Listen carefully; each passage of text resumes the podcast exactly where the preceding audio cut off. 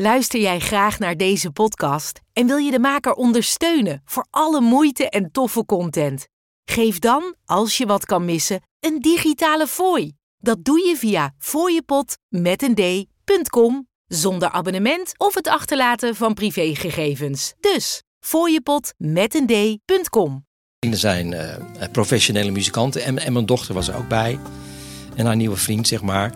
En, en Hans in dit geval, die ging zitten en die ging gelijk zitten. Ja, hoe zit het nou met jullie? Eh, gebruiken jullie nou veel drugs? Want jullie zijn muzikanten. Dus dat, ja, dus dat... eh, Ja, nou ja, wat, wat niet veel mensen weten, dat ga ik nu toch delen zonder naam en toenaam. Dat ik zelf ook naaste ben van iemand van verslaafd. Dus ik ben in herstel van mijn eigen verslaving. Maar ik weet wel hoe het is om een familielid te hebben waar je veel van houdt, die ook een verslaving heeft. Mm, Wat, wat deze jongen in ieder geval altijd zei: van ja, ja, nee, maar het, eh, hij verkocht het altijd van ja, ik heb, ik heb de roes nodig. Ja, ja ik dat heb de roes begrijp ik. nodig. Want, Ja, want anders is het leven niet leuk. ja. Dus dacht ik, dus ja, wat, wat heb je ervoor in de plaats? Ja, niks in zijn geval. Ja. Want de roes maakt het leven leuk. Dat, dat, ja. Een familielid die verslaafd is, dat is iets waar je niet over praat, toch? Want het is moeilijk, je schaamt je, er heerst een taboe op en we kunnen het er allemaal beter niet over hebben. Echter, mijn volgende gast gaat dat nou juist wel doen in deze aflevering. En we gaan het erover hebben hoe het voor hem was dat zijn broer verslaafd was aan alcohol. Lieve mensen, welkom bij een nieuwe aflevering van de podcast van Verslaving naar Vrijheid. Mijn naam is René van Kolm. Fijn dat je kijkt en luistert naar deze podcast. In deze aflevering gaan we het hebben over hoe het is als je familielid, in dit geval je broer, een verslaving heeft en hoe dat je hele leven beïnvloedt. Want daarover praten, dat delen met andere mensen, dat is eigenlijk iets wat je toch niet zo snel doet.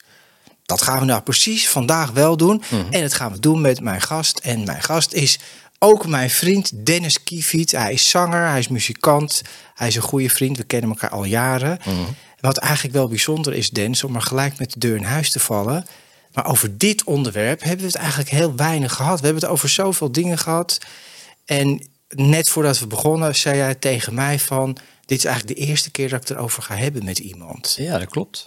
Het is natuurlijk ook, er zit, ja, mijn broer is nu al een jaar of tien dood. Ja, Dus er komt steeds meer ruimte op. Maar dat heeft ook met familie te maken. Ik weet nog toen mijn broer eh, overleed.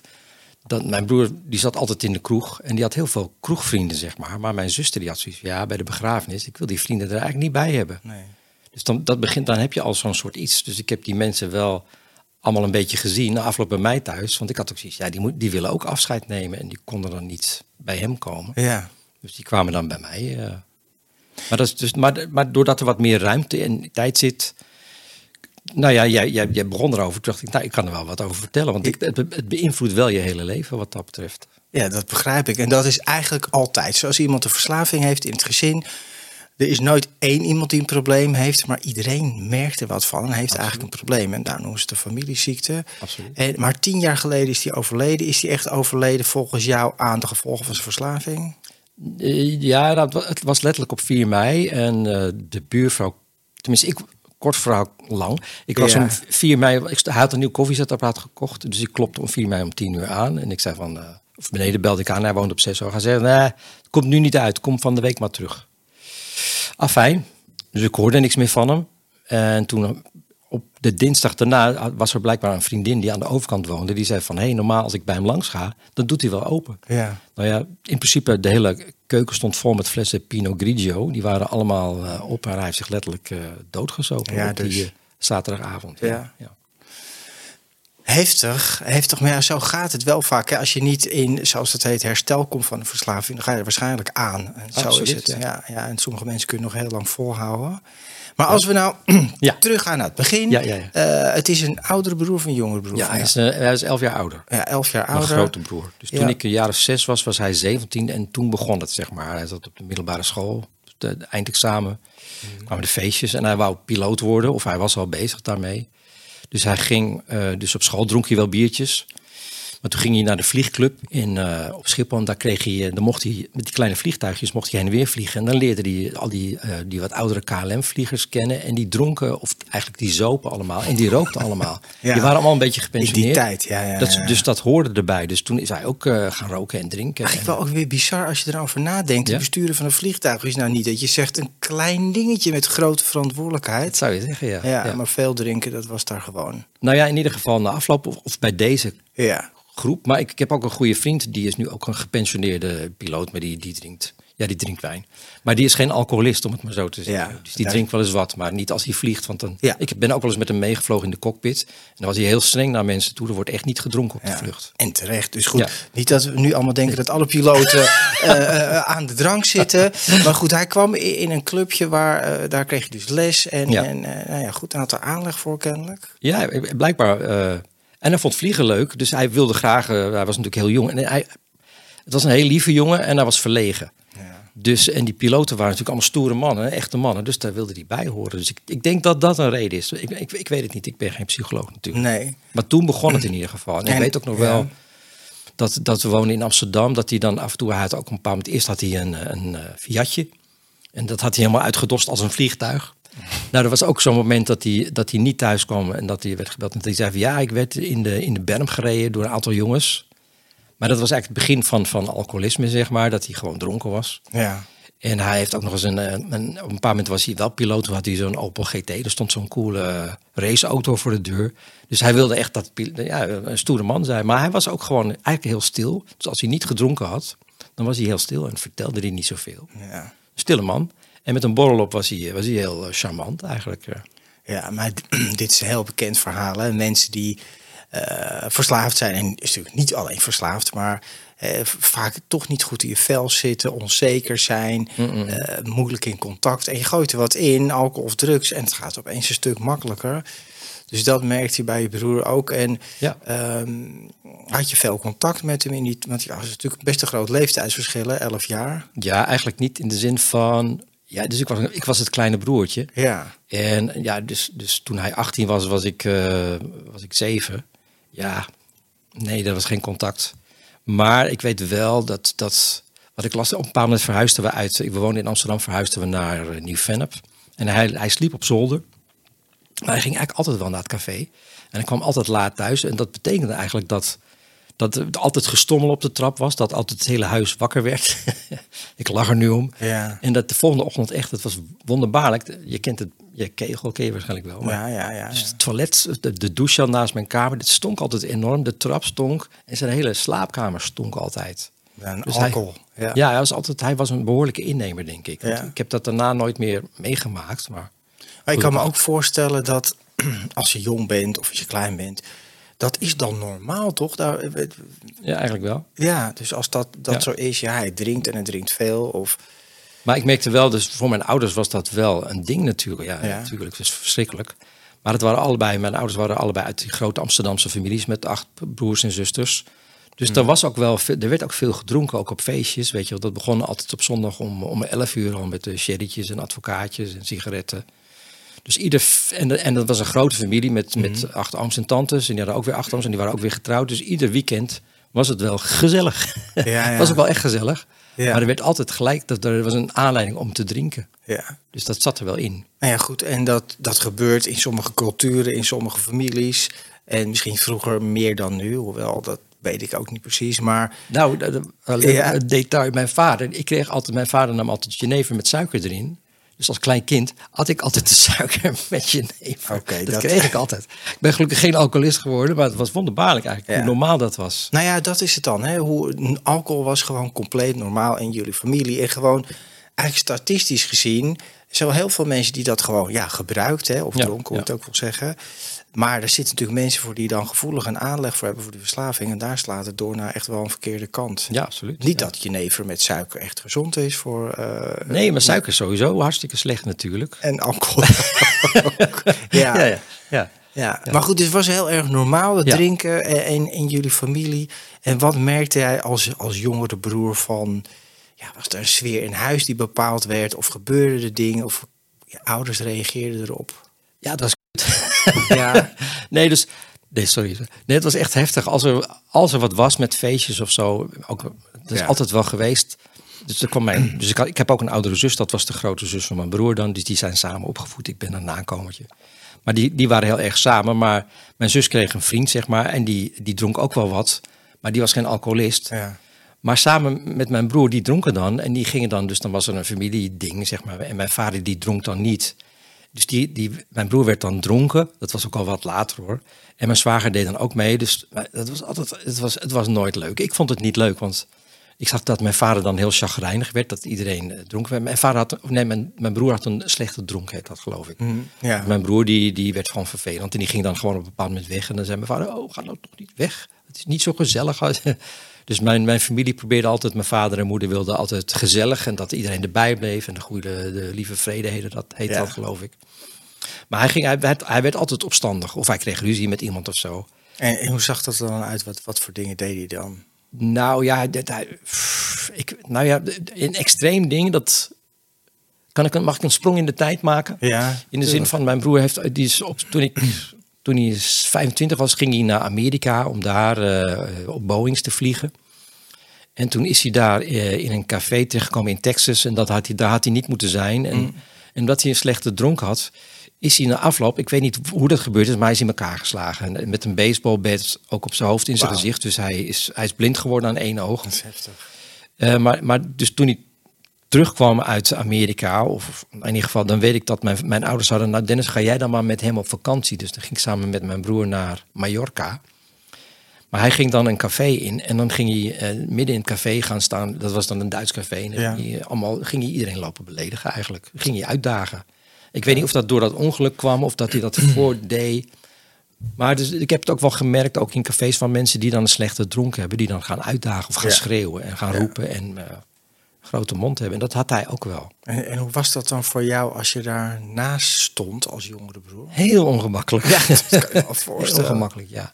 Ja. Maar ik had ook zoiets, ja, ik moet hierbij blijven, want eh, dat, ik, ik dacht dat ik dan de, boel moest redden of zo. Dat kan natuurlijk helemaal niet. ja, maar dat gevoel heb je waarschijnlijk Ja. wel, hè? Van ik moet een controleren of ik moet het een beetje... eh, ja, dus mijn moeder gaf mij, ik weet ook wel dat toen ik een jaar of negen was, denk ik, ja, er zat mijn broer, we, zaten, we woonden in Nieuw-Vennep en er zat een cafeetje, dat heette eh, Hans en Mien. En dan zat hij dan, of, of nee, nee, dit, dit was een ander, nee, de Candlelight. Candlelight. Oké. Dus middags om vijf uur, dan, was dan moest ik mijn broer uit het café gaan halen. Maar ik was een klein jongetje, dus ik ging dan het café in. Dus dan kwam iedereen ook al, "Hey, daar heb je hem weer. Zijn kleine broertje. Dus mijn broer vond het heel vervelend dat ik mijn broer ging halen uit het café. Ja. Mijn broer vond het vervelend en ik vond het ook heel vervelend. Want dan moest ik zo'n donker hol in en iedereen maakte grapjes over me. Ik zag er ook vrij jong uit en iedereen dacht ook altijd dat ik een meisje was. ja, maar, maar super ongemakkelijk. Heel ongemakkelijk, ja. Ja. Maar die, dus dat was ook die moeder die iedere keer maar deed alsof er niks aan de hand was. Dus die ga jij je broer maar halen. En eh, maar die broer die wilde nooit mee. En ik had zoiets, ja, hoe moet ik mijn broer meekrijgen uit het café? Het is eigenlijk ook wel bizar dat jij, ik bedoel, met alle respect voor je ouders, maar Mhm. mm. jij op een pad ge- eh, gestuurd om jouw oudere broer die aan alcohol zit eruit te halen eigenlijk. Ja. Dus dat heb ik ook op mijn hele leven geprobeerd. Is niet gelukt. Nee, maar dat lukt bij niemand. Nee, Nee, nee. nee, je kan Nee. iemand anders niet uit zijn verslaving hè, of uit zijn gedrag krijgen. Je kan wel zeggen tot hier en niet verder, maar Ja. goed, dat is, dat is een ander stukje. Ja. Maar zijn droom, en wat je vertelde van piloot, hij wilde dat worden, hij staat, die was natuurlijk in één keer voorbij. Absoluut. Nadat, eh, ja, als je blind wordt, dan vlieg je stuk, denk ik. Min, ja, minder, niet nou, meer. Tragisch. Ja, tuurlijk. Dus, dus, dus ik weet ook niet. Dus ik, ik weet niet of alcohol de aanleiding is geweest. Want ja, dat wordt dan eigenlijk niet benoemd. Ook in zo'n familieding. Nee. Maar ik weet wel, nou ja, lang verhaal kort is dat. dat- Mijn, ik was 15, ik, sprak, ik had Engels op de middelbare school, zeg maar. En mijn ouders hadden, die waren, die hadden allebei lagere school. Ja. Dus ik ging mee als de tolk. En het eerste wat, eh, wat de arts zei, het was in Fort Worth in Texas, Ja. die zei van, hij had, hij had wat bloed in zijn alcohol. Ja, Het was Een verspreking, maar dat, Ja. dat gaf ook wel wat aan natuurlijk. ja. Dus het was een beetje lacherig. Maar, de- dus, maar wa- wat ik veel heftiger vond, letterlijk... en dat is natuurlijk de, de, de, de onwetendheid... dat wat ik me kan herinneren, dat, we, dat ik 15 was... en dat, er- dat er werd gebeld midden in de nacht... en dat mijn moeder de telefoon opnam... en dat ze begon te huilen of eigenlijk begon te gillen aan de telefoon... want ze kreeg te horen dat, dat, dat Wilfred dood was. Gewoon het feit van... dus er had iemand had iets gezien... en die had gebeld van ja, je zoon is dood. Dat was Ja. een Nederlander die daar ook was, die daar ook studeerde, zeg maar. De dag daarna werden we gebeld dat, dat, dat hij nog leeft en dat hij in het ziekenhuis lag. Maar dat is waar, uh, dat het maar net op het randje was toen. Dramatisch. Dus dat zijn wel van die dramatische dingen ook in, in het leven van een gezin. Als ja. iemand al, uh, alcoholverslaafd is. Ja, steeds die dreiging eigenlijk en, en natuurlijk ja. dingen die gebeuren. En dan gebeurt er weer dit en dan gebeurt er weer dat. En werd daar, en je zegt van er werd eigenlijk niet over gesproken bij ons thuis. Nou, het werd de, de, de mantel der liefde. Hij werd, weet je, er werd voor hem gekookt en altijd maar zorgen dat, hij, dat het goed met hem was. Ja. En, en uh, dat tot eigenlijk tot zijn dood heeft mijn zuster dat ook gedaan, weet je wel. Ja. Altijd maar uh, aardig zijn. En natuurlijk blijven we aardig. Dat is natuurlijk ook zo. Nou ja, dat, dat zeg je. En ja. dat, maar dat is ook tegelijkertijd juist het probleem wat ik mm -hmm. in mijn werk tegenkom als familiecounselor. Dat iedereen he, de, altijd maar probeert het op te lossen. We moeten het maar niet te moeilijk maken. We moeten het niet over hebben. We moeten vooral niet confronteren. Mm -hmm. uh, en eigenlijk op die manier in stand houden. Mm. Maar ook he, mensen zeggen, zeggen heel vaak, en ik begrijp het. He, het is enorm lastig als je van iemand houdt. Wat moet je eraan doen? Hoe ga je dat doen? Wat moet je dan wel? Wat moet je dan niet? Dat is ook echt ingewikkeld. Mm -hmm. Maar die mantel der liefde is eigenlijk mantel der ontkenning. Hè? Want, Absoluut. Ja, ja. we stoppen ja. het maar weg. Nou ja, niet ontkenning, maar het was meer zoiets van hoe, hoe gaan we ermee om?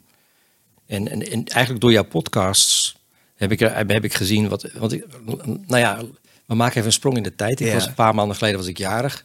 En toen kwam een, een oude vriend van me langs. Die had ik de hele tijd niet meer gezien. Tenminste, eh, die, die kende ik van de middelbare school. Die was ik wel weer daarna tegengekomen. Maar op de middelbare school, zeg maar, hadden we een bandje samen. Ja. En de, de, de band, de rest van de band was eigenlijk over, over het algemeen stoned. en ik, dacht- maar ik was de slechtste speler, dus ik was al lang blij dat ik mee mocht spelen. Alleen iedereen lag zo stoned op de grond. Ja, dit is echt gek. Ja, ja. En ik kende drie akkoorden, dus ik dacht, nou, ik mag erbij horen. Maar ik merkte ook dat het niet echt vooruit ging. Maar dit was de zanger-gitarist waar ik echt zwaar onder de indruk van was. Want het is Ja. coole dude, weet je wel. Die kon gewoon zingen en gitaar spelen, wat ik ook wel wilde. ja. Maar die kwam dus, eh, nou, we maken een sprong van 40, 50 jaar in de tijd. 40 jaar. En die kwam ik tegen in het dorp. Ik zeg, nou, ik ben, ik ben zaterdagjarig, kom. Dus hij kwam op mijn verjaardag binnen. Het was een uur of acht. Maar hij was dus al dronken. Ja. En het grappige was, dat was voor het eerst dat mijn broer is al tien jaar dood. En eigenlijk kwam mijn broer weer binnen. Dan dacht ik, oh ja, dit is het. ja, dat is het. Iemand die binnenkomt, die heel, gelijk heel leuk is. Doet of leuk doet. Gel- Leuk doet. Ja, precies. Ook gelijk, zeg maar, waren allemaal vrienden. Al mijn vrienden zijn eh, eh, professionele muzikanten. En, en mijn dochter was er ook bij. En haar nieuwe vriend, zeg maar. En, en Hans, in dit geval, die ging zitten en die ging gelijk zitten. Ja, hoe zit het nou met jullie? Eh, gebruiken jullie nou veel drugs? Want jullie zijn muzikanten. Ja. En iedereen had zoiets van, eh, nee, we, zijn, we moeten gewoon geld verdienen. Dit is werk. over? Ja. Dit is werk wat wij doen. Ja. Alleen het goede was dat al die mensen kennen natuurlijk wel... eh, want er zit natuurlijk ook veel alcoholisme en, en drugsgebruik in de muziekwereld. Zeker. Dus ze, ze kenden wel allemaal, eh, nou ja, mensen waar het bij gebeurd was. Of ze hadden wel relaties ermee gehad op diverse manieren. Dus iedereen kon er wel mee dealen. Alleen, hij kon er niet mee dealen dat iedereen maar aardig bleef. Dus hij ging steeds meer drinken en ging steeds meer schreeuwen en roepen. We zaten met z'n allen aan zo'n soort Maar dan wordt het op een gegeven moment wordt het naar, hè? Dan Dat werd wordt heel vervelend. Ja. Ja. Hij ging mensen beledigen. Ja. En hij zegt, is er nog champagne? Toen ging hij achter me staan. En toen legde hij eerst zo mijn, zijn handen op Ja. mijn schouders. En toen zo langzaam naar mijn nek toe. Toen dacht ik, oké, ik moet nu echt cool blijven. Het is heel vervelend. Maar ik merkte ook al dat die mensen begon te beledigen. En toen zag ik ook al dat mensen zoiets... Oké, Dennis, we gaan naar huis. dat was genoeg zo. Nou ja, dat is dus. ik hoor wat je zegt ook, hè, die toch voorzichtigheid van. Hoe moet ik hier nou mee omgaan? Ja, ja, wat ja. moet ik doen? Wat, het is, blijft gewoon lastig voor iedereen. Een vriendin die ik naar de land zag, die zei... Ja, je, moet hem er, je had hem tegelijk uit moeten gooien. Ja. Maar ja, ik was al lang. Ik denk, oh, Hans komt op mijn verjaardag. Wat leuk, ik heb tijd Ja. niet gezien. Wat fijn dat je op mijn verjaardag. Dus ik was, ik dacht, het is een cadeautje. Ik zag het als een cadeau. Ja. Maar dat was het ook, want letterlijk, mijn broer kwam weer binnen na tien jaar. Dus het was ook wel weer fijn om dat te voelen. Dat ik dacht, oh ja, dit is wat er al tien jaar niet meer is. Wat een, wat een rust in mijn leven ook. Ja, dus, ook- maar het is, de, ik hoor ook toch in je verhaal dat dubbele. Dus Mm. ja, mijn broer komt weer binnen, maar de ellende komt ook weer binnen. Absoluut, ja. Ja, ja. Dus, en dat is het lastig om daar onderscheid in Ja, te maken. Hè? Maar ja, dus, dus door jouw podcast heb ik geleerd eigenlijk. Dus wat moet ik nu hiermee met, met, met Ja. Hans? Want ik had zoiets van, ja, ik, ik mag hem graag. Ik vond het fijn dat hij er was. De- En dus de volgende dag heb ik hem gebeld. En toen zei hij zo van, ja, is er nog wat gebeurd? Ja, ja. Maar hij had letterlijk hij had over, op alles staan slaan. Op alle spullen, zeg maar. Hij had staan schreeuwen. Iedereen was weggegaan. En toen was hij schreeuwend de straat op gegaan. Hij zegt, ja, toen ik hem aansprak, hij zegt, ja, dat weet ik niet meer. Nee. Dat was ik niet. Eh, Oké, dus hij nam ook geen verantwoordelijkheid Nee, voor zich. Ik was het niet. En een week daarna heb ik het nog een keer geprobeerd. En, en ja, zei ja, maar, ja. Maar hij heeft letterlijk ook een vriendin echt in de gezicht staan, staan schreeuwen. Je moet dood! het was een soort jiskevet, maar dan, hij meende het echt op dat moment. Ja, ik denk, wat, ja, ja. wat gebeurt hier? Maar het is natuurlijk helemaal niet leuk meer op jou. Nee, het was verschrikkelijk. Nee, het was- verjaardag. ja. Dus het, dus, maar het was ook wel weer een herinnering om te zien van... oké, jeetje, wat is er veranderd? En gelukkig, al die vrienden hadden daar ervaring mee. Dus die, eh, die snapten wat er aan de hand was. Dus Ja. ik ben daar allemaal toegegaan om mijn excuses aan te bieden. En ze hadden allemaal, nee, dat, wij vonden het lullig voor jou. Ja, maar, maar dit, hè, wat jij zo omschrijft, het is eigenlijk zo, ja, mooi tussen aanhalingstekens. Mhm. Of de dynamiek wat er gebeurt. Hè. Jij gaat je excuses aanbieden voor iemand anders. Jij doet dit niet. Mhm. Je- Je bent een hele lieve, zachtaardige man. En dat weet ik, want dat ken je. Mhm. Hè, maar jij gaat je excuses aanbieden. En de rest gaat eigenlijk ook weer zeggen: nee, maar dat is niet zo. En, en niet om, om die man die, die, die ehm, bij jou dat feestje heeft ver, verstierd eh, af te schieten. Maar hij is degene die dit teweeg brengt Ja. in zijn gebruik. Maar hij, ont, hij ontkent het. Ja, nou ja, het is niet, eh, eh, dat Ja. was ik niet. Ja. Dat is iemand anders. En toen, want hij zei, ja, dat heb ik wel vaker gehad. Vinden mensen vervelend. Dat ik dacht, ja, maar als je dit weet van jezelf. Ik dacht dat je... Ja. Want het, is, het was... En, en het is een hele lieve man ook. Dat, is ook in hem. Ja. En het is een intelligente man. Maar hij lult over... Nou ja, hij praat overal omheen. hij ontkent alles. Ja. Hij heeft overal een goed antwoord op. Hij heeft alles al 40 jaar lang bedacht... Ja, wat hij terug kan zeggen. Ja, nou ja, precies. Maar dat is wat verslaving is, Ja, hè, ja, wat ja. het doet. Eh, Ik zeg laatst ook, ik had hier laatst ook een hele groep mensen voor coaching. En dan zeg ik, ja, maar het gaat niet om die alcohol of die drugs. Dat is zeg maar, het is niet gezond voor je lijf en voor je brein. Maar het gaat om een hele stuk gedrag wat erbij komt. Want Mhm. als we nou, stel voor, we hebben het in dit geval even ook over jouw broer. En die dronk dat je zegt, nou een glaasje te veel. Maar had al dat andere gedrag niet erbij. Mhm, Ja, dan zat je waarschijnlijk vandaag niet eens hier. En zeg je, nou hij lustte er wel één. Ja, maar het ja. gaat dus om die Ja. 70, 80 procent van dat nare stuk wat erbij komt. En het ontkennen. En dan, het ligt nooit aan, het ligt altijd aan andere mensen. En mensen beschuldigen en dat naar buiten projecteren. Het, het Jekyll en Hyde effect ook. Gewoon letterlijk, zeggen, ik ben het niet. Het is, het is de, maar wat, wat deze jongen in ieder geval altijd zei, van ja, ja, nee, maar het, eh, want hij verkocht het altijd van ja, ik heb, ik heb de roes nodig. Ja, ja ik heb de roes nodig, want, ja. want anders is het leven niet leuk. ja. Dus dacht ik, dus ja, wat, wat heb je ervoor in de plaats? Ja, niks in zijn geval, Ja. want de, de roes maakt het leven leuk. Dat, dat, Ja, en dat is echt zo'n grote mindfuck. Ja, Als je het hebt over. eh, dat ken ik zelf natuurlijk ook. Hè. Ik bedoel, ik was geen haar beter. Ik ben er niet de type. Het zit gewoon niet in mij om te gaan schreeuwen en mensen uit te gaan schelden. Ik was meer sneaky en gewoon onzichtbaar. Eh, maar dat van dat idee van het leven is leuk. Nou, wat, het, wat was het leuk? Wat een feest. Ik heb iedereen uitgescholden. Mensen zijn weggelopen. Ja, ja, ja. En, en het hele feestje. wa- But it wasn't me. Ja, ja, het was me. En, en dat je dat nodig hebt, dat is ontzettend triest eigenlijk allemaal. Hè? ja. Hey, en heb jij zelf bijvoorbeeld, als je dat gezien hebt bij je broer, dan een afkeer gekregen van drank of mensen Ja, die... tuurlijk. Ja, Dus het lastige is, wat voor mij lastig is, is lastig. Ik ben muzikant, Ja. dus je hebt altijd kroegen, kroegen waar je speelt. En ik heb altijd wel, eh, ik heb dat altijd lastig gevonden, want ik, ja, in een kroeg spelen heeft voor mij toch een soort, eh, ja, ja, is negatief. Ik zie daar toch allemaal mensen die zeg maar eh, niet zijn wie ze zijn. En voor de, voor de duidelijkheid, ik, ik vind het ook fijn, weet je, ik ben ook verlegen. Dus als ik een borrel op heb, dan durf ik ook dit te doen Ja. en harder te zingen en me meer uit te sloven. Dus ik snap het wel. Maar bij mij, eh, ja, ik heb het geluk dat na twee borrels eh, val ik in slaap. ja. Dus, eh, en, maar ik, en ik word er heel blij, zeg maar. Ik eh, loop alleen maar te giechelen. Ja. Vinden, dat vond men, ik heb een dochter van 30, maar die vond het vroeger wel, als ik dan wat op had. En ik liep Ja. te giechelen, zei pap, doe normaal. ja, ja, goed, maar dan heb je het over twee drankjes. Ja, ja, dus dat. Dat, dat komt bij mij al goed binnen. Maar, dus, dus, maar ja, nee, nog even terug op die Hans. Wat, wat, wat ik heel van jouw podcast heel fijn Ja. vond. Dus jij zei ook letterlijk van oké, dus je moet tegen zo iemand zeggen van hé hey, jongen, ik hou wel van jou, maar ik hou niet van dit gedrag, ik hou niet van je verslaving. Dus dat heb ik letterlijk ook tegen hem gezegd en ook Ja. tegen zijn vrouw eigenlijk. Maar ja, we, hebben- we hebben geen contact meer. Dat vind ik toch wel heel jammer. Want, Ja. En ik merk ook met zijn vrouw. Dus ik, ik voel me ook een beetje. Het raar is, ik voel me ook bedrogen. Want hij had al die smoezen ook van. Ja, maar ik moet dit doen, want in mijn relatie is het beter. Want zij heeft bepaald gedrag en daarom drink ik. Oh ja, dat is ook een goeie. Dus ik dacht, ja, ik, ik ben een vriend van jou en wij zijn allebei muzikanten. Dus ja, ik sta aan jouw kant. En na, af, na afloop dat, hij, dat mijn feestje had versteerd, dacht ik, ja, ik schaam me diep. Dat ik aan jouw kant stond. Want ja, ik dacht dat je, ja, Ja. ja, Hans, dat doe, dat doe jij toch niet? Je bent een intelligente jongen. Ja. Dus dat is het rare van, van, van alcohol. En eigenlijk door, door wat jij zei, van dan moet je gewoon ook afscheid nemen. Dat heb ik gedaan, maar dat vind ik ook lastig. Ja, nou ja, Ja. Het, het afscheid nemen is een groot woord, maar wel een grens stellen. Ja, het is natuurlijk, als je het omdraait, ook weer te gek dat jij excuses moet aanbieden aan alle gasten, terwijl jij dat niet veroorzaakt hebt. hè? Dus die grens van eh, ik hou wel van jou eh, en jij bent welkom, maar je verslaving en gedrag niet. Dat is eigenlijk een liefdevolle grens. Absoluut. Alleen als iemand dan besluit, en dat gebeurt natuurlijk heel vaak van zoek het uit en dan, eh, dan heb je geen contact meer. Nee. Ja. Maar ja, het is of dat, of nog meer feestjes eh, verstieren, zeg maar. Dus Nou ja, hij had ook een deal met zijn vrouw van oké, dus eh, we gaan niet meer naar feestjes toe. Zeker niet als je gedronken hebt. Dus Ja. ze- de deal die zij hebben is dat hij in het weekend eh, is zij er niet. En dan mag hij doen wat hij wil. Ja. Of één keer in de twee weken. Ja, en zo gaat het maar door. Ja. Ja. Nou goed, en dat is ook aan hun en dat is ook een proces. En is- kan je kan er wel wat van vinden. Maar het is allemaal ingewikkeld genoeg. Maar goed, Mm. als er geen erkenning is en iemand ziet het probleem niet, ja, dan zeg, zeg ik altijd, ja, dan ben je klaar. Dan kan je niks mee, Klopt. behalve zelf grenzen stellen.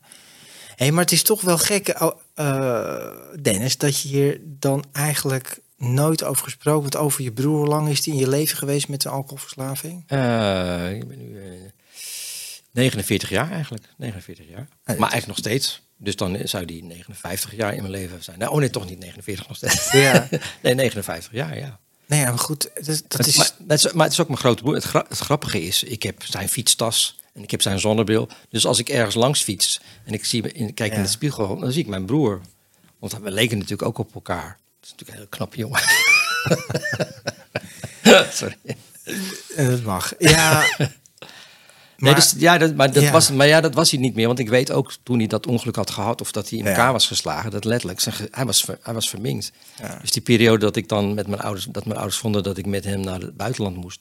zag ik ook wel hoe, meisjes op, of vrouwen op hem reageerden. Ja. dacht ik, jezus, het is ook wel heftig dat je eerst zeg maar die mooie jongen bent... Ja. en vervolgens hebben mensen... Die, ik zag ze letterlijk terugdeinzen, want dat Ja. zag er nogal in het begin Ja, dat uit. begrijp ik. Nou ja, zo is sowieso, ook al was dat niet gebeurd. Ja. eh, En verslaving is gewoon mega destructief. Dus in zijn geval heeft het letterlijk zijn, zijn hele leven eh Ja, vernietigd. kapot gemaakt. Ja. Ja. Ja, en dat kan lang of kort duren, maar dat is wel wat het doet. En daarna heeft hij nog eigenlijk heel lang op, op eh, zoals je dat noemt, verloren tijd geleefd. Ja. Want toen is hij, bleef hij alleen nog maar drinken, werd hij afgekeurd. En Ja. kon hij niet meer vliegen.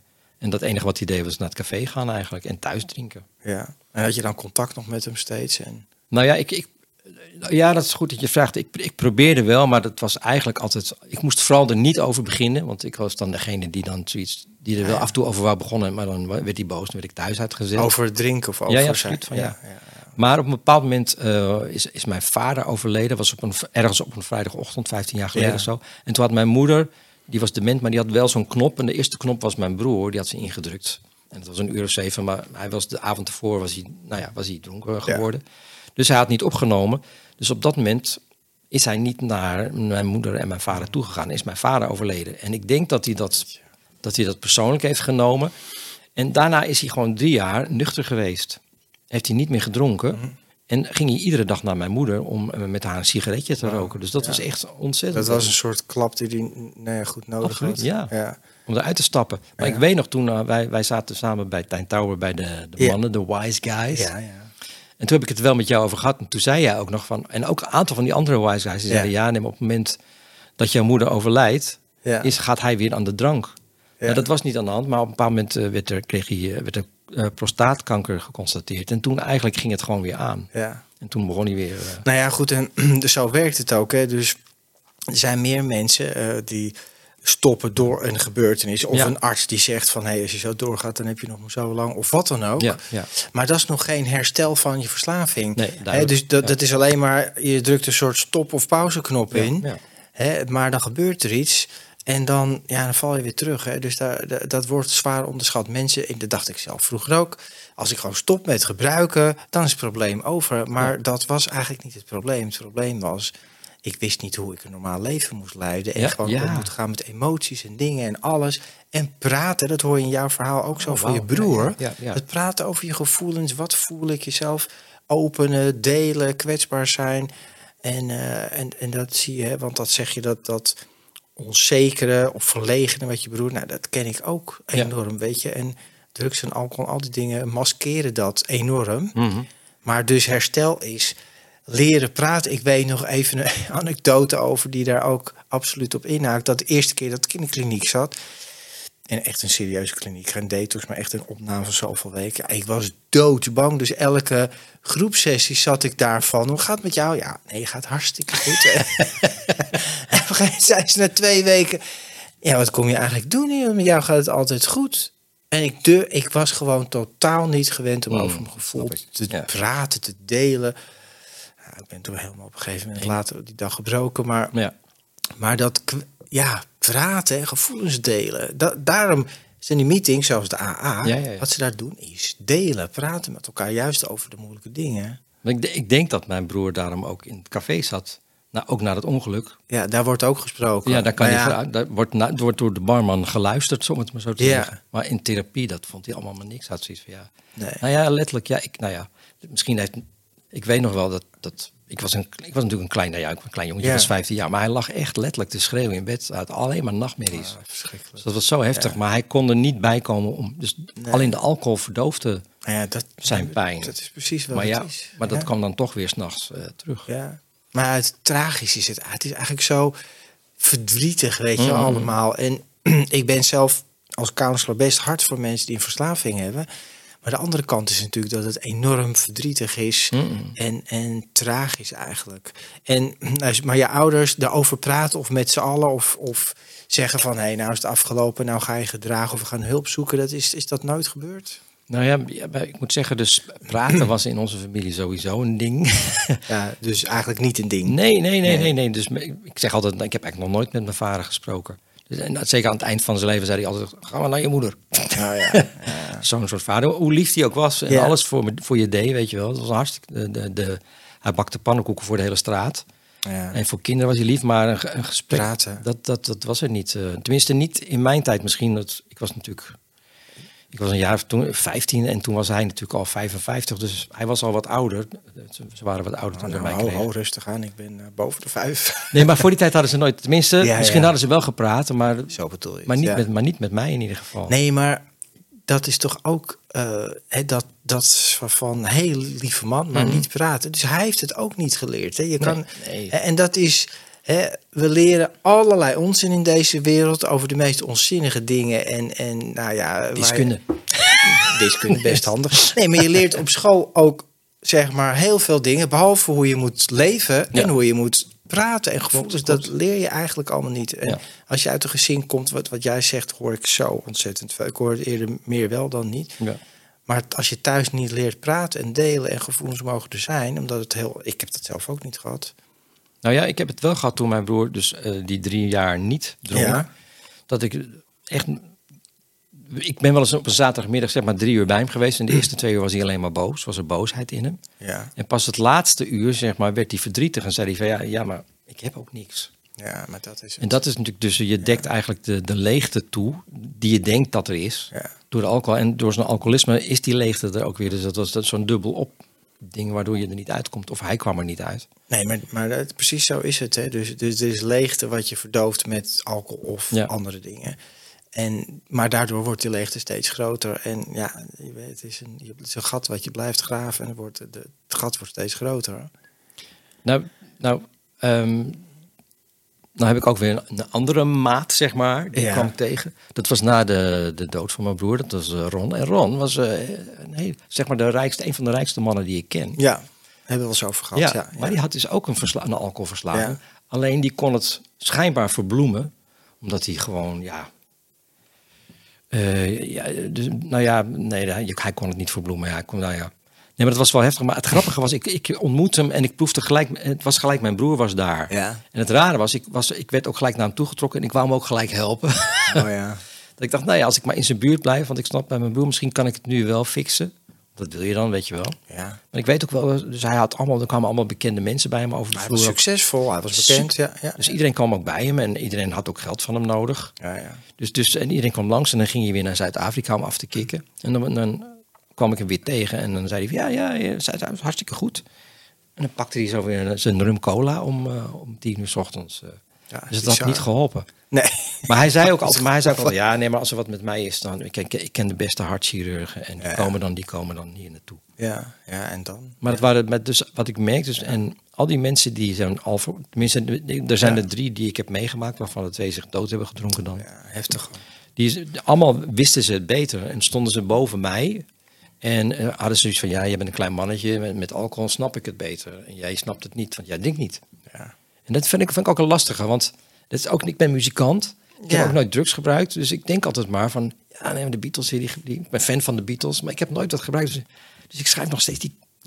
ik wil ook nog eens een goed liedje schrijven. aan- Nou, kun je één ding vertellen, Dennis. Ik heb wel heel veel gebruikt van drugs ga je geen betere muzikant worden of liedjes schrijven. Dat is Dat is natuurlijk waar, echt ja. onzin. Maar, maar dat, dat stukje wat je net vertelt, dat is zo herken, hoe zeg je dat? herkenbaar en significant aan mensen met de verslaving.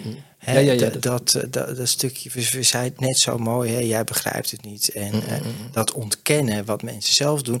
En dat is het bijzondere met die ontkenning, dat je het zelf gewoon ook niet doorhebt. Mm, mensen zijn overtuigd van hun eigen waarheid tussen aanhalingstekens, die gewoon constant niet werkt en toch blijft erin geloven. En, en heel veel mensen ervaren een kliniek als een, nou ja, als een soort oplapstation. Ik ga naar, weet ik veel, Zuid-Afrika, maakt niet uit waar je naartoe gaat, ergens in Nederland. Je bent daar een maand afgekikt of eh, weer nuchter, wat dan ook. Nou, top. En, het, nou, en dan kan ik er weer tegenaan. Ik moet eerlijk zeggen, dat komt mij bekend voor. Ik Nou ben, ja, ja. ja, ik ben zelf ook tig keer in een detox geweest. Gewoon Ja. een ontgiftingsunit, zeg maar. En zat ik dan tien dagen. En dacht ik, nou, mooi. En na twee dagen stond ik weer mijn dealer. Totaal niet veranderd. Want ik, ik zag toevallig vorige week was er een programma en dat heet eh, en- en zo'n acteur die gaat op zaterdagavond die gaat naar Amerika. Ja. En dan was hij, was in, bij de Azteken geweest en dan had hij eh, plantmedicijn gebruikt. Maar hij zei ook van ja, dit is fantastisch. Ik, zie, ik zag het verbinding met liefde en met mijn familie. Dit is, ik snap wel dat ze dat hier iedere maand doen. Dat zou ik ook wel willen. Ja. En dan ben- aan de ene kant ben ik dan nieuwsgierig. Denk ik, mis ik iets in mijn leven? Zie ik iets niet wat hij wel ziet? Ja. Of is het een verslaving? Nou ja, ayahuasca is ook zoiets. Wat, Ja. wat, wat, is jouw, wat kan jij daar iets over vertellen? Nou, dat is toevallig iets wat ik niet gebruikt heb en ook Oh. niet ga gebruiken. Oké, oké. Nou ja, ik vind het wel mooi dat je dat vraagt. En er zijn, kijk, verslaving is dat zaken problematisch worden. Hè. De definitie van verslaving is eigenlijk controleverlies. Dus dat je veel meer, als je eenmaal begint, dat je niet meer kan stoppen. Met alle negatieve consequenties van, van dien. Dus zoals je net hebt benoemd, dat je familie, je gezin, je financiën, je werk, alles leidt eronder. Het is allemaal eigenlijk bad shit wat er gebeurt. En toch ga je ermee door. En dan eh, punt drie is het ontkennen ervan, nou enzovoort. Hè. Dus, en zo blijf je in het cirkel, wordt het steeds erger en destructiever. Maar dat soort dingen als mensen, eh, plantenmedicijnen of ayahuasca-ceremonies. Ik zelf ben er geen voorstander van, omdat ik, ik geloof, hè, ik ben altijd met, heel veel met spiritualiteit en meditatie bezig. Maar al dat soort dingen zijn, dat is natuurlijk heel persoonlijk, tijdelijke ervaringen. Hè, en die je misschien iets moois kunnen laten zien. Maar er zijn ook heel veel mensen die in, in een halve psychose terechtkomen en allerlei Ja, ja, donkere shit zien. Dus dat kan ook. Er is geen garantie. Ik raad het je sowieso. Ik raad het niemand aan. Maar ja, iedereen zijn eigen ervaring. Er zijn ook mensen die zeggen: ja, het heeft me heel veel gebracht. Maar als je een verslaving hebt, als je gevoelig bent voor alcohol en drugs, doe dat soort dingen dan niet. Ga het dan zoeken. Uiteindelijk, wat ik geleerd heb en hoe ik erin sta, je moet het hier en nu gewoon in je helderheid. Daar moet je de verbinding zien te vinden. En daar moet je het leren. En dat is een hele uitdaging. Dan ben ik wel nieuwsgierig aan, want jij bent zeg maar, jij bent een van die andere mannen die heel lief, lief is, maar die er dus uit is gekomen. Ja. Maar wat, wat, wat, was er dan, zeg maar, waardoor je, want, wat, nou ja, als we dan, dus ik hoor heel veel. Jij wordt nu de interviewer. Ja, Ja, nee, maar ik ken heel veel van die eh, eh, spirituele vrouwen, zeg maar, Ja. die zeggen, ja, maar door ayahuasca voel ik me echt verbonden met liefde en zo. Dus, Ja. dus dan denk ik, wat, wat mis ik soms iets? Of is er een andere manier van voelen? Of, of, is, het, of is dat gewoon dat stofje wat... Want jij hebt wel eens tripjes gedaan of zo. En ik, ik heb nog net nooit... Ja, Oké, nou, ik heb één keer spacecake gegeten. en toen moest ik zo lachen dat ik de volgende dag een optreden had dat ik niet meer kon zingen. Dus toen dacht ik, dit moet ik niet meer doen. Nee. nee, nou ja, ik, ik ben niet zo van de echte trip. Ik gebruik de echt hele verd- verdovende middelen. Oké, ja, ja. Maar weet je, nogmaals, Iedereen moet, heeft zijn eigen ervaring. Iedereen heeft, er zijn mensen, ik heb als mensen gezegd, ja, dat was geweldig. En ik heb kleuren gezien, ik heb God Ja, gezien, ik heb alles gezien. Maar dat blijft niet. Dus Nee. de dag daarna of, de, of een paar dagen daarna, denk ik, ja, ik heb het wel gezien. En voor mij is de kunst van spiritualiteit en liefde om dat in het hier nu, gewoon nuchter in deze wereld zoals die is, om het daar te, te zien en te verbinden. Maar is En dat niet heel is saai en kaal dan? Nee, dat nee? is niet saai en kaal. Alleen dat is de echte manier. Oké. En, en liefde ervaren. Je, kan alleen maar liefde ervaren door liefde te geven en zelf liefde te zijn. En zo ervaar je liefde. Maar goed, eh, we, gaan nu een beetje off topic. Maar Nee, ook nee, weer dit, niet. dit, dit is de topic. ja, Dit is de essentie, René. nou, Dit- nee, het tuurlijk wel. klopt helemaal. Ja. Het klopt natuurlijk, want daar gaat het om. Want hè, dus op het moment dat je die liefde ervaart en die liefde ook vindt in je leven, dan hoef je ook niet meer te gebruiken. En mensen vinden dat, hè, want precies zoals je over je broer eh, vertelde, van die eenzaamheid, de verlegenheid. Het gaat altijd over verbinding, geen Mm. Absoluut. verbinding kunnen maken. Eh, en nou ja, liefde is het nou ja, middel of het, het ja, hoe moet je het zeggen? Toverwoord. Doel. Liefde is het toverwoord, zoals vrouw altijd zegt. Hè, om verbinding te maken, Ja. maar op allerlei manieren. Of dat nou een beetje, eh, ja, ik zeg maar, het klinkt belachelijk. Of dat met je konijn is, met je hond of met de, met de buren. Ja, Ja, ja. maar daar Ja, ik gaat snap het het, ik wel om. snap het, ja, het- Hè, en met ja. je vrienden en familie, Tuurlijk. door die liefde te geven, ervaar je hem zelf. Ja. Maar Mooi. eh, ja, drugs en alcohol en al die dingen ga je er absoluut niet bij helpen. Want, Maar, dus wat, ik, Ja. dus wat, ik, wat ik mooi vind aan wat je zegt, dus door het te geven, krijg je terug. Is dat, ja, want eigenlijk zijn die, de, de, de, de, de trippers of de mensen die gebruiken, die willen iets van buiten krijgen. Die, die zijn niet aan het geven, die willen iets ontvangen of zo, die missen iets. Terwijl als je geeft, dan heb je eigenlijk heb je dan overvloed. Ik, ik ben nieuwsgierig, ik weet het niet? Ik, het is een gesprek. Ja, het is een gesprek. Ja. Nou, weet je, ik kan alleen maar voor mezelf spreken. Ja. Dus eh, eh, nogmaals, mensen die zo'n ervaring hebben om door een middel in te nemen, eh, dat kan best een mooie ervaring. Ik heb vroeger ook wel eens eh, die truffels en die paddenstoelen gebruikt en dan zag ik overal.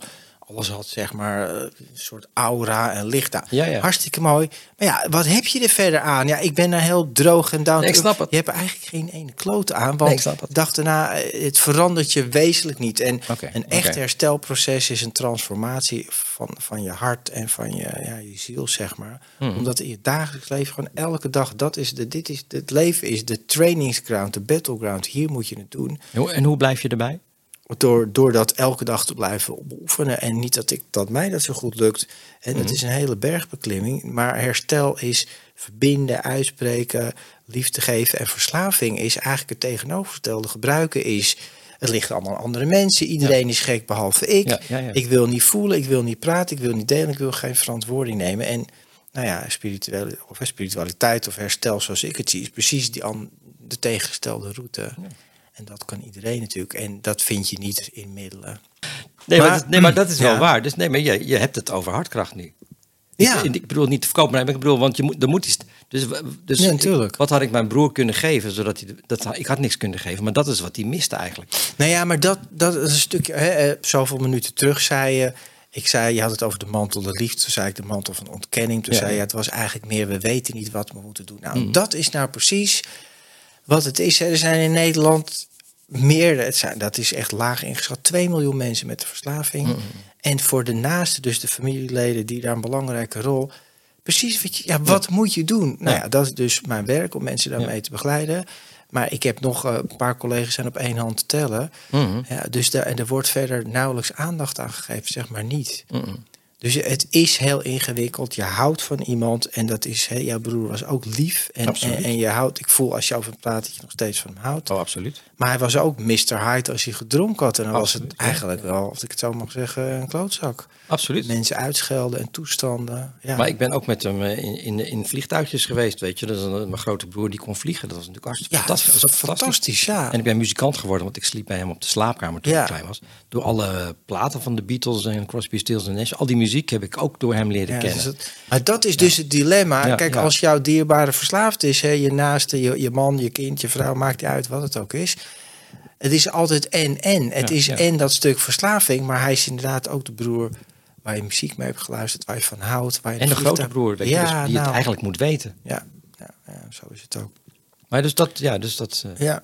Nou ja, wat, wat niet veel mensen weten, dat ga ik nu toch delen zonder naam en toenaam, dat ik zelf ook naaste ben van iemand van een verslaafd. Dus ik ben in herstel van mijn eigen verslaving. Maar ik weet wel hoe het is om een familielid te hebben waar je veel van houdt, die ook verslaving heeft. Mm, En dat is gewoon heel ingewikkeld. Dus ja. Maar is het voor jou dan, omdat je de andere kant weet, snap, Ja. je, snap je het, kun je er makkelijker bij komen? Is er een andere manier voor jou? Nou, nee, er is geen andere manier. Maar wat ik wel weet, ik ga het niet oplossen. Mhm. Ik kan het niet oplossen. Ik zeg af en toe wat, ik roep af en toe wat en dan, ik laat het. Hè, in dit geval is het degene waar ik het over heb, die, die, die kent het, die weet het. eh, ja, weet precies wat hij wel en niet moet doen. Maar het is aan hem om het te doen en niet aan mij. Het is ook niet aan mij om te zeggen, heb je dit en heb je dat. Ja, en, ja. en eh, nou ja, weet Ja. je, je moet daar zelf in kijken. En dit is zeker niet een familielid die uitscheldt en iedereen een gek maakt. Eh, helemaal niet. Nee. Maar toch is het pijnlijk. En, en weet je, ja, ik kan hem daar niet uithalen. Maar ik, weet- ik weet, nou ja, wat je nu zegt, ik weet ook van mijn moeder die altijd zei van, Wilfred, denk nou niet. Of Ja. en mijn vader ook. En dan mijn, Tuurlijk. en mijn zus en mijn zwager die ook zeiden van, doe dat nou niet. Doe het nou En dan niet, ging je juist harder duwen, weet je wel. Ja. Dus ik had ook zien, nou, dat, dat is niet behulpzaam. Maar Nee. wat, wat is dan wel behulpzaam? Ja. Dus, dus ja, ja. Nou ja, wel, maar je moet daarin begeleid worden. Om dat alleen te doen is gewoon veel te ingewikkeld. En wat jij ook zei van die, ik, eh, ik, ik heb een andere drumvriend, eh Ruud, eh, Ja. Die, Ja, die dronk heel veel. Ja. En die heeft op een bepaald moment heeft hij besloten van oké, ik merk als ik te veel drink, dan ben ik niet meer hier. En ik moet ook voor mijn vrouw gedeeltelijk zorgen. Dus ik moet ermee stoppen. En die is, het is hem gelukt. Ja. Zeg maar vanuit een soort, nou ja, ook vanuit een soort kracht. Ja. En dat hij dacht van, maar, nou, ik zeg, ik noem, voor, ik noem het voor de gra- grap hartkracht. Omdat hij dacht, Ja. zijn hart ligt bij zijn vrouw. Ja, Daar mooi. moet ik voor. Dus ik moet voor haar zorgen, dat is mijn verantwoordelijkheid. En het is hem dus gelukt, want hij drinkt nog steeds niet. Dus het, het is, maar, dat, maar de omgeving is dus help, is helpend voor hem. Dus hij heeft vrienden die hem, eh, die hem bijstaan. Nou ja, zo is het ook. Hij is niet eenzaam. Dus als je eenzaam bent, is het natuurlijk veel Is het moeilijker. moeilijker. Er zijn veel meer mensen in Nederland die natuurlijk gewoon eenzaam Ja. Leven. Die, Nou ja, of hè, en dat kan zijn omdat de, de omgeving niet verbindt of niet praat. Mm. Of omdat je de omgeving zo zuur hebt gemaakt dat ze niet meer met jou willen Ja, praten en verbinden. Dat, Ja, kan, ja, dat gebeurt ook vaak. Maar het, het, het, het blijft gewoon hele ingewikkelde materie en probeer het niet alleen op te lossen, weet je wel. Maar wat je inderdaad wel kan doen, is liefdevol aanwezig zijn, maar wel duidelijk zeggen van, hé, maar dit en dit vind ik niet oké. Wat ik eerder zei, dat is dat, dat korte samenvatting. Ik hou van jou en Hmm. jij bent, betekent veel voor mij, maar je verslaving, je gedrag, dat kan niet. En wat ga je eraan doen? En zelf Want wat het altijd ding is, is dat iemand met een verslaving bepaalt. Bepaalt de sfeer, bepaalt de regels, bepaalt de absoluut. dingen. Absoluut. Nou, en dat begin je om te draaien. Van nee, als je bij mij bent, dan gaan we het zo doen. Of ik ga met jou alleen maar afspreken als je niet drinkt. Als je wel eens drinkt, nou, dan zie ik je de volgende keer wel. Dus je moet zelf die... Goed, dat is nu wat laat. Maar je moet Ja, zelf de regie Ja, terug gaan ja, nemen. En niet de, degene met de verslaving laten bepalen. Mooi. Dat is een goeie. Ja. Maar goed, Ja. Ja. Zegt hij nu. Ja, ja, Ja, ja, het is heel gek. We- Ik ken je echt al jaren. Ja. We hebben het er wel eens over gehad, maar toch nooit zo helder. Maar naar aanleiding van deze podcast Ja, zijn we er maar eens echt over begonnen. leuk. Leuk om Dus, je... eh, heb, jij nog, hè, heb jij nog een boodschap om af te sluiten aan mensen die luisteren en zeggen... Hey, ik herken dat wel, mijn broer of mijn zus of mijn vader of mijn moeder... Hmm. hebben eigenlijk precies ditzelfde probleem. Wat zou jij tegen hun zeggen? Nou, luister naar jouw podcast. dat heeft mij in ieder geval wel geholpen en inzicht gegeven. Niet allemaal, maar gewoon een paar. Ja. In de zin van, dat geeft wel inzicht, dat is fijn. Omdat het natuurlijk van deze tijd, je kan er veel over lezen. Maar het is ook fijn om verhalen te horen van andere mensen. En jouw Ja. verhaal, dat is eerlijk. En nou ja, wat ik zeg, je bent een van de aardigste mannen die ik ken. Dus ik, ik ken jou niet uit de tijd dat je verslaafd was. Nee.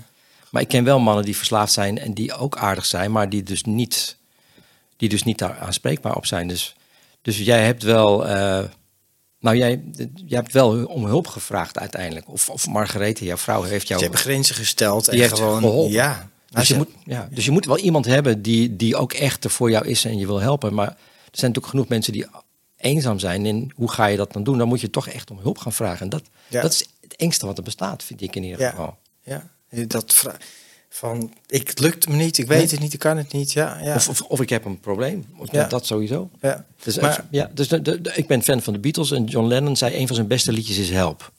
Want daarin zei hij van, ja, ik zie het even niet meer zitten. Ja. En dat was een ballade en daar hebben ze dan op, tempo gespeeld en het werd een hit. Hij zegt, maar het is wel mijn eerlijkste tekst. Help. I, I need somebody, help not just anybody. Ik heb iemand nodig. Ja. Wie helpt me? Dus dat was eigenlijk een hele een mooie oproep. En dat hebben we eigenlijk allemaal nodig soms in zo'n moeilijke situatie. Nou had hij gewoon die drie vrienden. Maar ook nog een hele wereld die van iets van hem wilde. Zeker weten. Dus hij is toen gaan mediteren. Ja. Ja, mooi. mooi. Ik vind dit een heel mooi om af te sluiten. Help, I need somebody. En hulp vragen Ja. is al voor mensen heel ingewikkeld. Hè? Dan Ja. moet je een soort over iets heen stappen. Ik weet het niet, ik kan het niet. Maar er is niks zo menselijk en zo belangrijk eigenlijk als hulp te vragen. En dan moet je dus ook ontkennen dat er wat is. Ja, erkennen. Dat wel. Ja, het feit dat dat je- ik nu pas tien jaar met jou erover praat dat er wat Ja. met mijn broer was, of dat, dat dat invloed op mijn familie had. En mijn familie praat er überhaupt niet over. Dat is die, nog, nog steeds niet. Er was niks aan de hand. Ja. Ja. Ja, dat is wel triest. hey, Dennis, ik wil jou bedanken. Maar ik ga eerst nog even naar de mensen die kijken of luisteren. Als je dit verhaal herkent en erkent, deel dan deze video, like deze video, abonneer je op het kanaal als je dat nog niet hebt gedaan en deel het met anderen waarvan je denkt, nou, die moeten misschien ook maar eens hier naar gaan luisteren om dat bewustzijn op gang te krijgen. Want daarvoor doe ik het. En Dennis, eh, jij zegt ik ben een lieve man. Jij bent een van de liefste mensen die ik ken. En trouwens, als je Dennis een keer wil horen of zien, hij heeft een website, heet dezanger.nl. Je kan ook Dennis Kiefiet gewoon googlen. Die geeft huiskamerconcerten, die geeft eh lichtconcerten, die geeft eh, meditatieconcerten. Hij hij heeft geweldig mooie liedjes en dat meen ik echt. dus dankjewel. zoek hem een keer op en eh, nodig deze man uit. Eh, Doe dan Zen met Den. Zen met Den, oh dat kan ook. Die is leuker, want de zanger, dat zie je alleen maar mijn datum. En Zen met Den, dan eh, weet je alles van. Oké, Zen met Den, Dennis Kiefer, zoek hem op. Lieve mensen, dankjewel voor het kijken en het luisteren. Heel veel sterkte, kracht, licht en liefde. En neem deze boodschap mee en doe er wat mee. Tot de volgende aflevering, dankjewel. Luister jij graag naar deze podcast en wil je de maker ondersteunen voor alle moeite en toffe content? Geef dan, als je wat kan missen, een digitale fooi. Dat doe je via fooiepot zonder abonnement of het achterlaten van privégegevens. Dus fooiepot.